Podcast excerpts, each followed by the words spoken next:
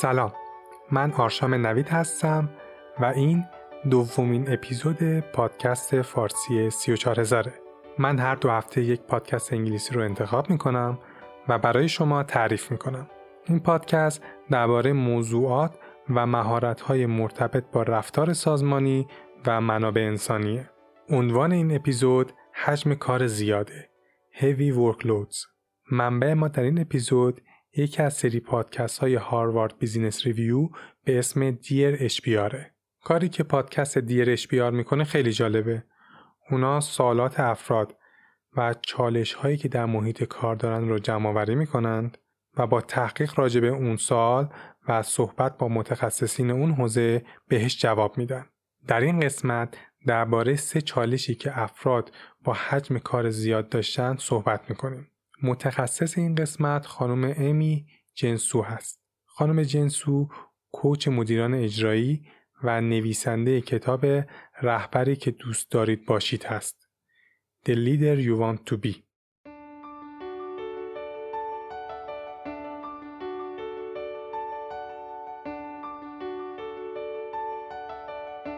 همه ما این موضوع تجربه کردیم که اینقدر کار برای انجام دادن داشتیم که اصلا نمی‌دونستیم از کجا باید شروع کنیم و میزان کاری که باید انجام می‌دادیم با زمانی که داشتیم همخونی نداشته. اما چیکار میشه کرد؟ چطور میشه درست اولویت بندی کرد؟ چطور میشه تمرکز روی کارها رو سطح بندی کرد؟ چیکار باید بکنیم که در برابر این حجم کار زیاد تاباوری داشته باشیم و بتونیم کارمون رو به صورت موثر انجام بدیم؟ اگر می‌خواید راجع به این موضوع بیشتر بدونید در ادامه متخصصین Harvard Business Review به سه چالش واقعی در این باره جواب میدن. من خودم این پادکست رو به خاطر کاربردی بودن جنس محتوایی که داره توصیه می‌کنم و سعی دارم در آینده باز هم قسمت هایی از پادکست Dear HBR رو داشته باشیم.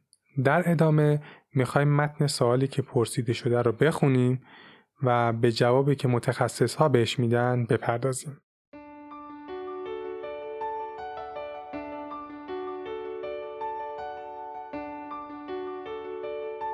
بیار عزیز من حدود دو ماه پیش فعالیتم رو به عنوان شریک تجاری منابع انسانی HRBP در سازمانی شروع کردم. اما مدیر من از کارهایی که تا الان انجام دادم رضایت نداشته. من دوست دارم موفق باشم و تا جایی که زمان اجازه میده تلاش می‌کنم. من سعی می‌کنم بازخوردهایی که دریافت می‌کنم رو به کار بگیرم و دائم در ذهن خودم داشته باشم. من منظم ورزش می‌کنم، صبحها مدیتیت می‌کنم، موزیک می‌زنم و به گذراندن زمان با خانوادم توجه زیادی دارم. اما با این حال صبحهای بسیار پر استرسی رو تجربه می‌کنم و دائم نگران این هستم که در حال خرابکاریم. سوال من اینه که چه چیزی رو باید تغییر بدم؟ آیا تکنیکی وجود داره که بتونم کارایی بالاتری داشته باشم و موفقیت بیشتری کسب کنم؟ مدیر من بد جنس و سختگیر نیست اما توقعات بسیار بالایی داره. من احساس می‌کنم دچار سندروم ایمپاستر شدم و ترس و استراب زیادی دارم. خواستم از شما بپرسم که چطور می‌تونم چند کار رو همزمان انجام بدم و چطور تمرکز و دقت به جزئیاتم رو افزایش بدم. من در نهایت می‌خوام بتونم کارهام رو سریعتر انجام بدم و عمل کردم رو بهتر کنم. این متن سوال بود که تموم شد فقط من یه توضیح راجع به سندروم ایمپاستر بدم. این سندروم یک پدیده روانیه که در اون افراد نمی‌تونن موفقیتشون رو بپذیرن و برخلاف شواهد بیرونی که نشون میده فرد با تلاش به موفقیت رسیده خود فرد فکر می‌کنه لیاقتشون نداره و کلاه برداره. الان بریم سراغ این که متخصص ها چه جوابی به این مسئله میدن.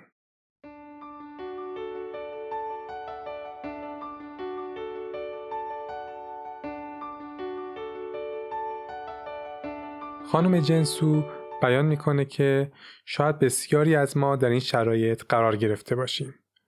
زمانی که ما در موقعیت تازه‌ای هستیم و با مدیر جدیدی کار می‌کنیم و این شرایط برای ما جدیده، بزرگه. این شرایط می‌تونه ما رو آسیب پذیر کنه و نمونهش رو میشه در وضعیتی که نویسنده سال مطرح کرده دید. تو این حالت مکانیزم مقابله شما فعال میشه و به اشتباه یک سری مفروضات غلط رو مطرح می‌کنه. این یعنی چی؟ یعنی شما به خودتون میگید که تو این شرایط من باید ساعتها و روزهای بیشتر و بیشتری وقت بذارم تا به همه کارام برسم. ولی این رویکرد درستی نیست. ما باید یه لحظه دست نگه داریم و با خودمون راجع به این که تو این جایگاه جدید قرار گرفتیم فکر کنیم. ما باید بررسی کنیم ببینیم بیشترین ارزشی که من می‌تونم به این جایگاه و موقعیت اضافه کنم چی می‌تونه باشه. نویسنده ایمیل مطرح می‌کنه که برای خودش به خوبی وقت می‌ذاره، ورزش می‌کنه، meditate می‌کنه و این خیلی عالیه. در قدم بعد این فرد باید توجهش رو بیشتر به درون سازمان بیاره. اولین کاری که می‌تونه بکنه اینه که بشینه و با خودش فکر کنه که بهترین و ارزشمندترین کاری که می‌تونه برای سازمانش انجام بده چیه. مثلا سه تا از مهمترین چیزهایی که باید امسال تحویل بده چیه. بعد از اینکه خوب فکر کرد جلسه با مدیرش بذاره و همین سوال رو مطرح کنه. علاوه بر این چون این فرد شریک تجاری منابع انسانیه بسیار واجبه که این موضوع رو با افراد واحد خودش هم مطرح کنه و یک ارزیابی از نیازها داشته باشه. نکته بعدی اینه که فقط دو ماهه که این فرد این جایگاه رو به دست آورده و HRBP شده و این مدت زیادی نیست. با گذشت زمان نویسنده ایمیل می‌تونه توی منحنی تجربه بیفته و کارها رو بهتر جلو ببره. به صورت کلی هر کسی که شغل جدیدی رو شروع می‌کنه باید صحبتی با مدیرش داشته باشه. این صحبت راجع به توقع مدیر از دانش، تخصص و تجربه‌ایه که فرد تازه وارد به همراه خودش به این شغل میاره و اینکه چقدر طول می‌کشه تا فرد بتونه تا حد خوبی با کارش آشنا شه. گوینده تاکید زیادی بر داشتن ذهنیت رشد داره گروس مایندست خانم سو میگه که وقتی ما کار جدیدی رو شروع می‌کنیم دائم استرس این رو داریم که داریم اشتباه می‌کنیم. اما به جای این کار ما می‌تونیم اینطوری فکر کنیم که چطور می‌تونیم از این موقعیت یاد بگیریم. گروس مایندست بسیار مسئله مهمیه. وقتی این ذهنیت رو داشته باشید فقط به رسیدن به موفقیت توجه نمی کنید.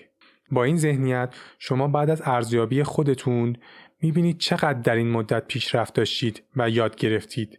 و این می‌تونه یکی از راه ها برای مقابله با کلافگی و استرس کار باشه. ما گفتیم که صحبت با مدیر چقدر می‌تونه تأثیر گذار باشه. الان می‌خوایم بررسی کنیم که در انتظاری که از عمل کرده ما میره چقدر همکارای ما در سازمان می‌تونن تأثیر گذار باشن. نرم های فرهنگی مختلفی در سازمان ها وجود داره. برای مثال سازمانی وجود داره که تعداد زیادی از استخدام های جدیدش موفقیت آمیز بوده. در این سازمان در آینده انتظار یک رشد سریع وجود داره. از طرف دیگه سازمان دیگه ای هست که فرایند استخدامی که دارن بسیار کند و خیلی وسواسیه. انتظاری که در این سازمان وجود داره رشدی با شیب ملایمه. عملکردی که از شما انتظار میره در هر کدوم از این سازمان ها متفاوته و این اطلاعاتی هست که شما باید راجع بهش بدونید و باهاش تطبیق پیدا کنید. اینکه بدونید چه انتظاری از عملکرد شما میره برای فردی که تازه وارد سازمان شده می‌تونه خیلی مهم باشه. یکی از بهترین راه های به دست آوردن این اطلاعات همکارای ما در سازمانن. مردم معمولا قدرت اطلاعاتی که می‌تونن از همتاها و همکارای خودشون به دست بیارن رو دست کم می‌گیرن.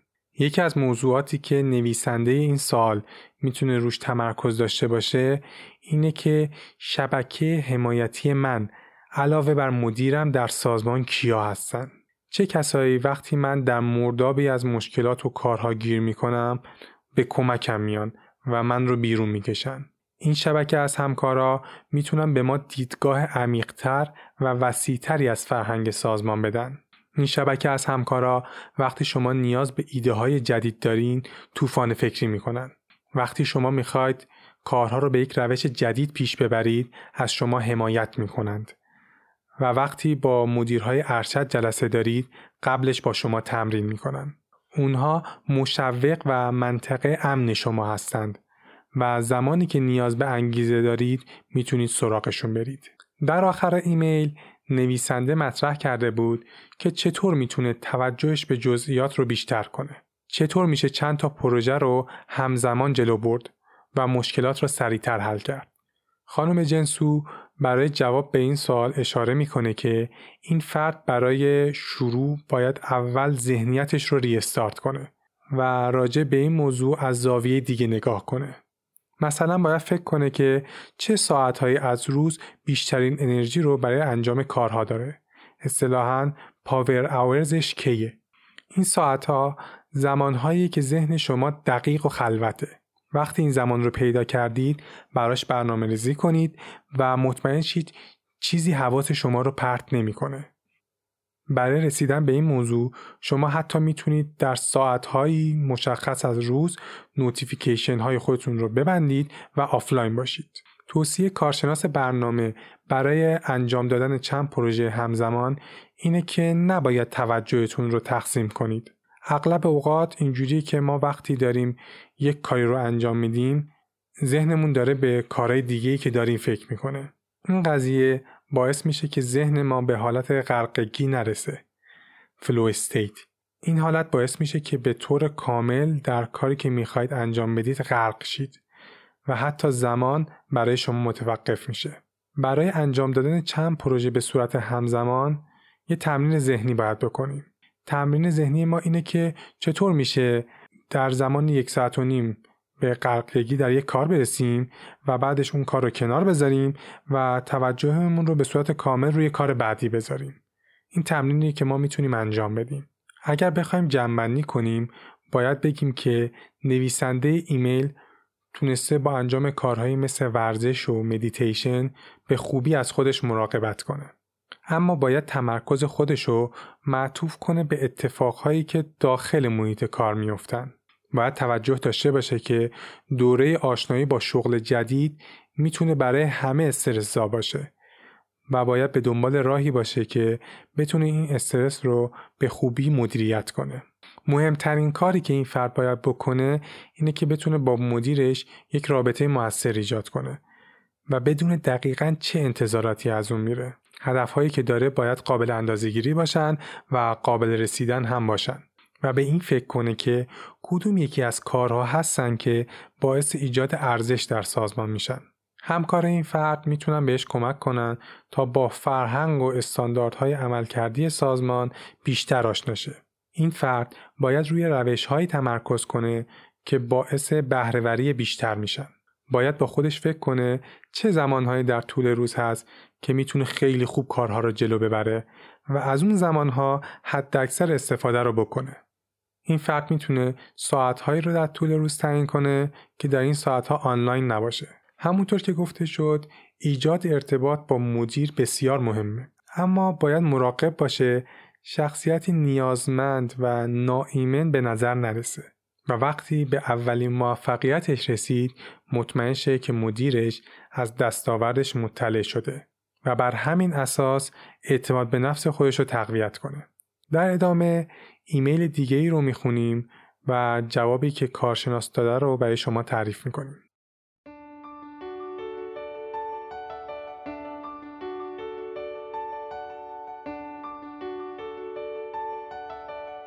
HBR عزیز من همکار خانومی دارم که استرس بسیار زیادی داره و با کارهایی که می‌کنه استرس خودش رو به هر چیز و هر کسی که اطرافش هست منتقل می‌کنه. اگر کسی از او سوالی بپرسه اون با عصبانیت جواب میده و ممکنه حتی بیادبی کنه. بعضی موقع ها که از کار درمانده میشه شروع می‌کنه به داد و بیداد کردن و حتی با پای خودش به میز ضربه می‌زنه. من و اون تقریبا تجربه کاری و سنی یکسانی داریم و اون علاوه بر این که همکار من هست دوست من هم هست. با این حال هر کاری که من تا به امروز برای کم کردن این رفتارهای منفی انجام دادم فقط باعث بدتر شدن شرایط شده. من با اون چه به صورت خصوصی چه با حضور منابع انسانی صحبت کردم. من نمی‌خوام شکایت های من از اون به نقطه‌ای برسه که در نهایت منجر به اخراج اون از سازمان شه. اما رفتارهایی که می‌کنه روی کار من خیلی تاثیر بدی می‌ذاره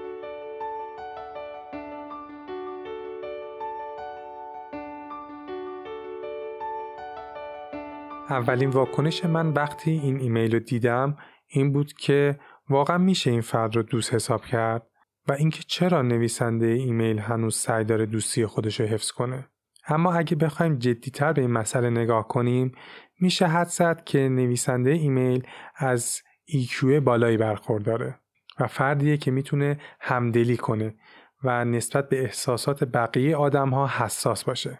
اما باید حواسش باشه که این مسئله تقصیر اون نیست و این به خاطر رفتار یک فرد دیگه است. خانم جنسو توضیح میده که اصطلاحا اگر این فرد داره معرکه گیری می‌کنه ما باید تماشاگر اون باشیم نه بخشی از معرکه گیری اون وقتی این داستان رو میشنویم حس می‌کنیم که همکار نویسنده مثل بچه‌ای که داره اوقات تلخی می‌کنه و وقتی یه بچه داره این کار رو می‌کنه می‌دونه که با این کار می‌تونه توجه کدوم یکی از والدینش رو جلب کنه و کدوم یکی رو نه. و این موضوعیه که بچه ازش استفاده می‌کنه و توجه جلب می‌کنه.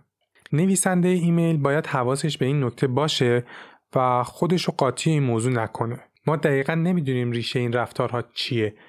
اما چیزی که در ایمیل آورده شده اینه که این فرد استرس زیادی در طور روز داره. و این استرس رو سر هر چیز و هر کسی خالی می‌کنه پس این مشکل از جنس مسائل حجم کاریه خب یک دفعه نتیجه گیری از کجا اومد؟ خب الان توضیح میدم خانم کریستین پورث تحقیقاتی در زمینه رفتارهای شهروندی و غیر شهروندی انجام دادن و اون رو در کتابی به اسم Mastering Civility منتشر کردن که من اینجا خبرگی در شهروندی ترجمهش می‌کنم. رفتارهای شهروندی چیه؟ رفتارهایی که همراه با احترامه، همراه با قدردانیه و فرد مقابل احساس با ارزش بودن می‌کنه. حس می‌کنه شنیده میشه. از طرف دیگه رفتارهای ضد شهروندی همراه با کوچیک شدن، بی احترامی و احساس ترد شدنه. مثال این رفتار وقتی که ما داریم کارمون رو انجام میدیم و واکنشی که می‌گیریم اینه. چرا احمقازی در میاری؟ این کارو که نباید اینجوری انجام بدی. یا مثال دیگهش تو که کار خاصی نکردی. این کار یه بچه پنج سالم می‌تونه راحت انجام بده. مثال دیگهش اینه که کسی نظر تو رو نپرسید هر وقت کسی پرسید نظر تو بگو نتایج تحقیقات نشون میده که بین عملکرد کسایی که رفتارهای شهروندی و غیر شهروندی رو تجربه کردن اختلاف فاحشی وجود داره. این تحقیقات نشون میده کسایی که باشون بد برخورد شده پنج برابر بقیه اطلاعات رو نادیده می‌گیرن و این موضوع در شغلهای حساس می‌تونه فاجعه آفرین باشه.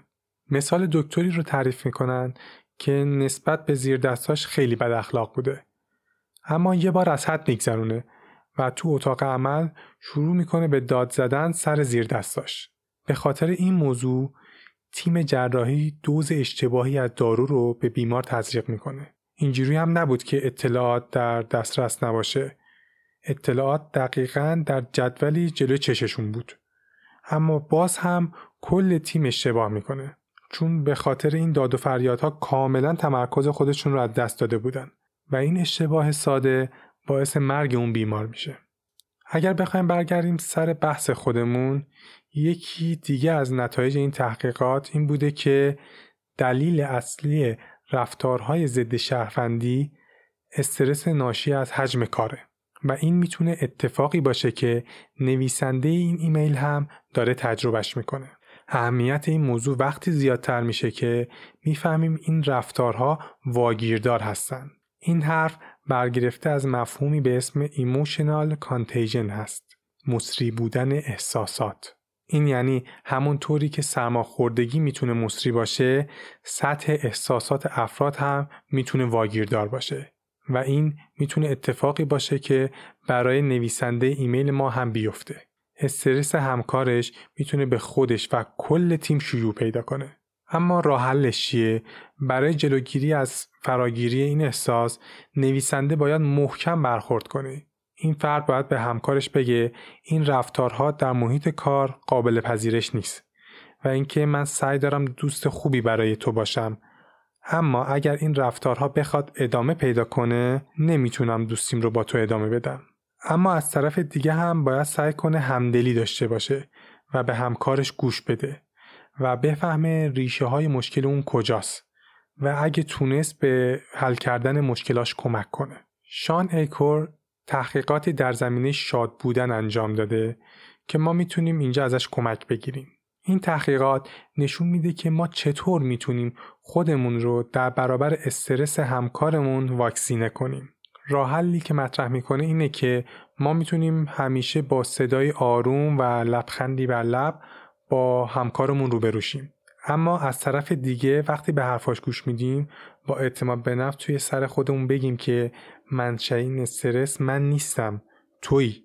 به این صورت ذهنمون رو از این قضیه جدا می‌کنیم و این استرس رو به خودمون راه نمیدیم. بعد این کار فکر کنیم چه چیزهایی در محیط کار وجود داره که ما می‌تونیم قدردانش باشیم و احساس مثبتی به ما میده. باید اینجا تاکید کنم که این موضوع به این معنی نیست که به همکارمون که استرس زیادی داره کمک نکنیم. همونطور که گفتیم این استرس مثل ویروس میمونه که می‌تونه شیوع پیدا کنه. این راه حل کمک می‌کنه که ما بتونیم جلوی شیوعش رو بگیریم و مدیریتش کنیم. توصیه بعدی کارشناس برنامه اینه که نویسنده ایمیل باید از خودش بپرسه آیا تمام کارهایی که از دستم برمی اومده رو انجام دادم؟ اگر انجام داده قدم بعدی صحبت با منابع انسانی و مدیر فرده. برای این کار این فرد باید بتونه به طور کامل منابع انسانی و مدیر رو از نیتش مطلع کنه.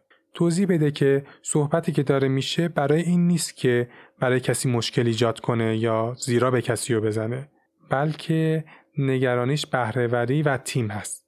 و اصلا میشه این موضوع رو به بهونه مشورت گرفتن از مدیر مطرح کنه و بعد از توضیح دادن شرایط از مدیر کمک بگیره. اینجوری مدیر هم مطلع میشه. خب بیایم یه مروری کنیم از جوابی که کارشناس ها دادن. اول از همه به نویسنده ایمیل تبریک گفتن به خاطر اینکه تلاش می‌کنه دوست خوبی باشه. اما باید دقت کنه که سرایت احساسات emotional contagion یه چیز واقعیه و این احساسات همکارش می‌تونه واگیردار باشه. خانم جنسو توصیه کردند که این فرد می‌تونه از راهکارهایی استفاده کنه که خودش رو در برابر استرس های همکارش واکسینه کنه. مثلا می‌تونه از لحاظ ذهنی خودش رو از این قضیه جدا کنه. قبلتر هم راجبش صحبت کردیم. سعی کنه روی کارهای خودش تمرکز کنه. این رو بفهمه که مشکل از خودش نیست و این مشکل مشکل همکارشه.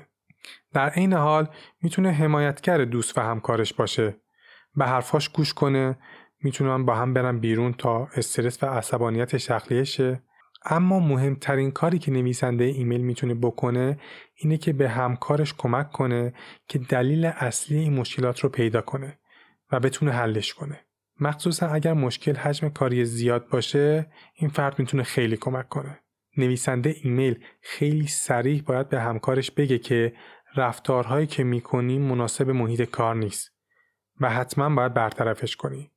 اگر این رفتارها ادامه داشته باشه فرد دوباره باید با منابع انسانی و حتی مدیرش این موضوع رو مطرح کنه و توضیح بده که هدفش از بیان کردن این مسئله اخراج و توبیخ همکارش نیست. اما از اونجا که این رفتارها داره روی کل تیم تاثیر می‌ذاره دنبال مشورت یا احتمالا حمایتیه که بتونه رفتارهای همکارش رو بهتر کنه.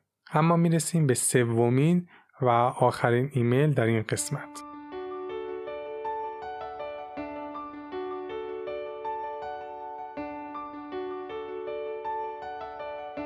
HPR عزیز من از 6 ماه پیش فعالیت خودم رو به عنوان مدیر دپارتمان در یک شرکت آموزشی شروع کردم. اخیرا مدیرعامل شرکت بازخورد بسیار خوبی از عملکرد من در این مدت به هم داده. اما کیفیت کاری که تیم من تولید می‌کنه نیاز به بهبود بسیار زیادی داره. بسیاری از اونها تا جایی که براشون امکان داره دیر سر کار حاضر میشن و زود هم میرن. گزارشات داخلی ما نشون میده که این افراد عملکرد حداقلی رو دارن. با اینکه تیم ما بزرگترین تیم در شرکت گپ عملکردی بسیار زیادی بین تیم ما و سایر دپارتمان های شرکت وجود داره. من و مدیرعامل بر این باوریم که عملکرد تیم نیاز به بهبود زیادی داره. اما از طرف دیگه این افراد بسیار زود رنجن. در گفتگوهایی که من با تک تک اعضای تیم داشتم متوجه شدم که این افراد بسیار ناراحتن و از میزان کار زیادی که دارن انجام میدن گلایه دارن اما من می‌دونم حجم کاری که در این شرکت انجام میشه بسیار پایینه این میزان کار پایین تر از تمام شرکت هایی که من در ده سال گذشته در آن مشغول بودم. من سعی کردم با ارائه مثال های واقعی این مسئله رو به اونا توضیح بدم اما نتیجه ای نداشته. سوال من اینه که من چطور می‌تونم این شرایط رو تغییر بدم؟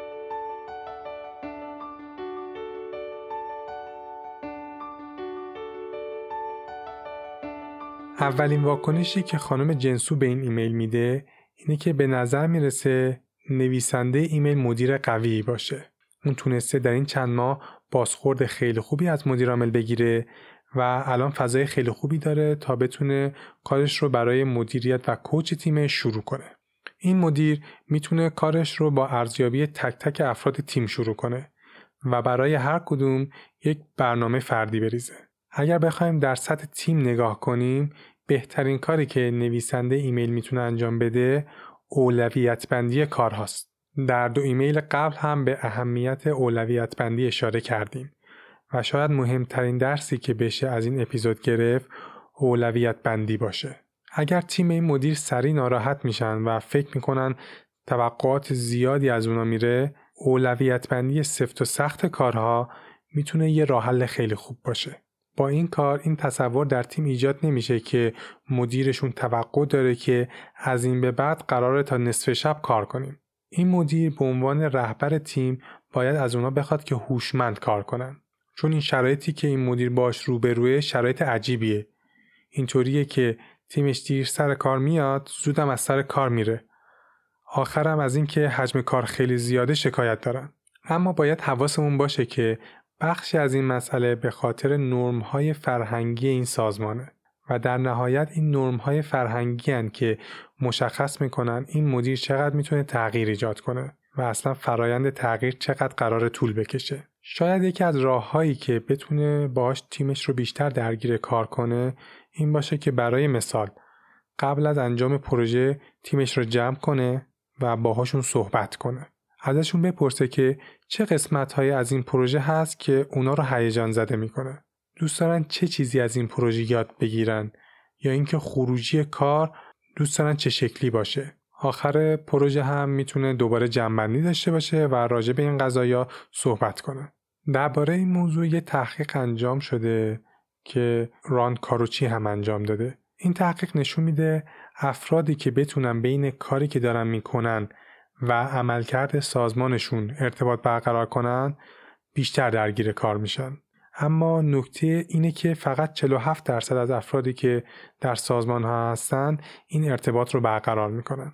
اگر بخوایم از زاویه دیگه به این قضیه نگاه کنیم و یه ایده بدیم شاید اولین کاری که بشه برای حل این موضوع کرد این باشه که این مدیر به تیمش ایمیل بزنه و بگه من می‌خواستم به همه یادآوری کنم که ساعت کاری شرکت از ساعت 9 صبح تا 5 بعد از ظهره ولی من متوجه شدم که ساعتهای 9 سی دقیقه صبح و 4 سی دقیقه بعد از ظهر خیلی خلوت دپارتمان و این اصلا جالب نیست.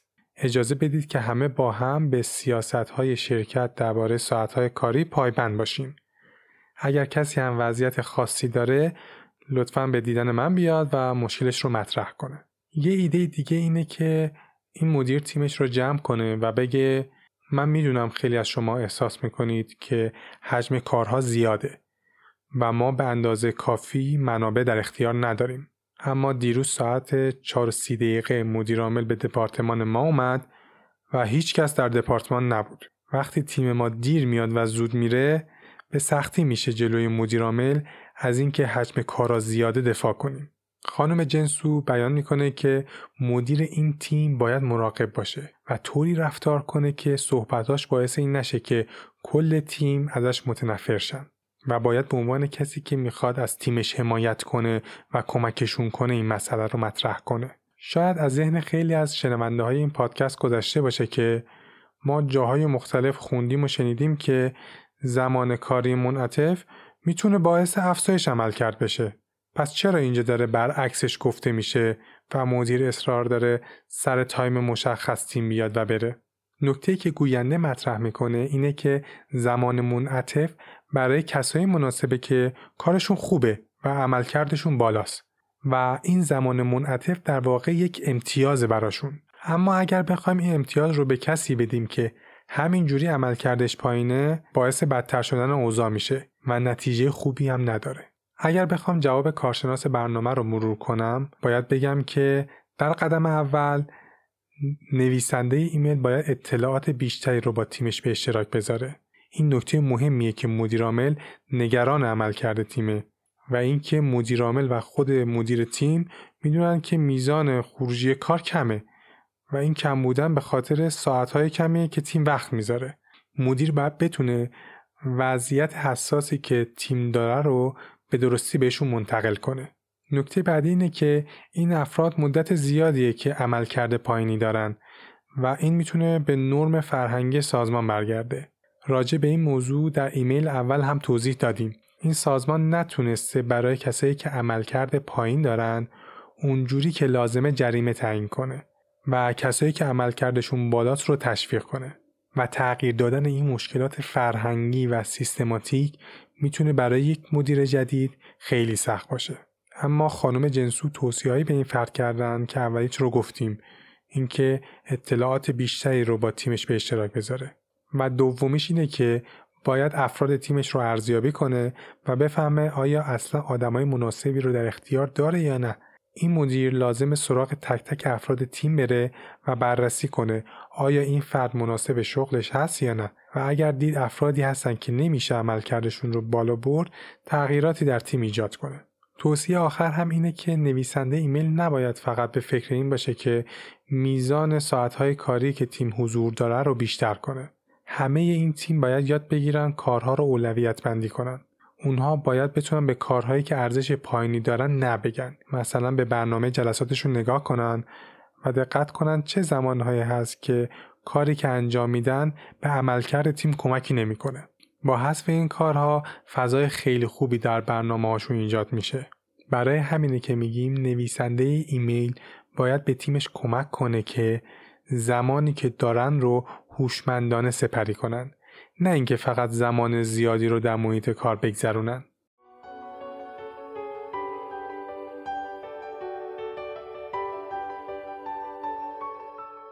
چیزی که شنیدید اپیزود دوم پادکست فارسی 34000 بود که در دیماه 1399 منتشر میشه.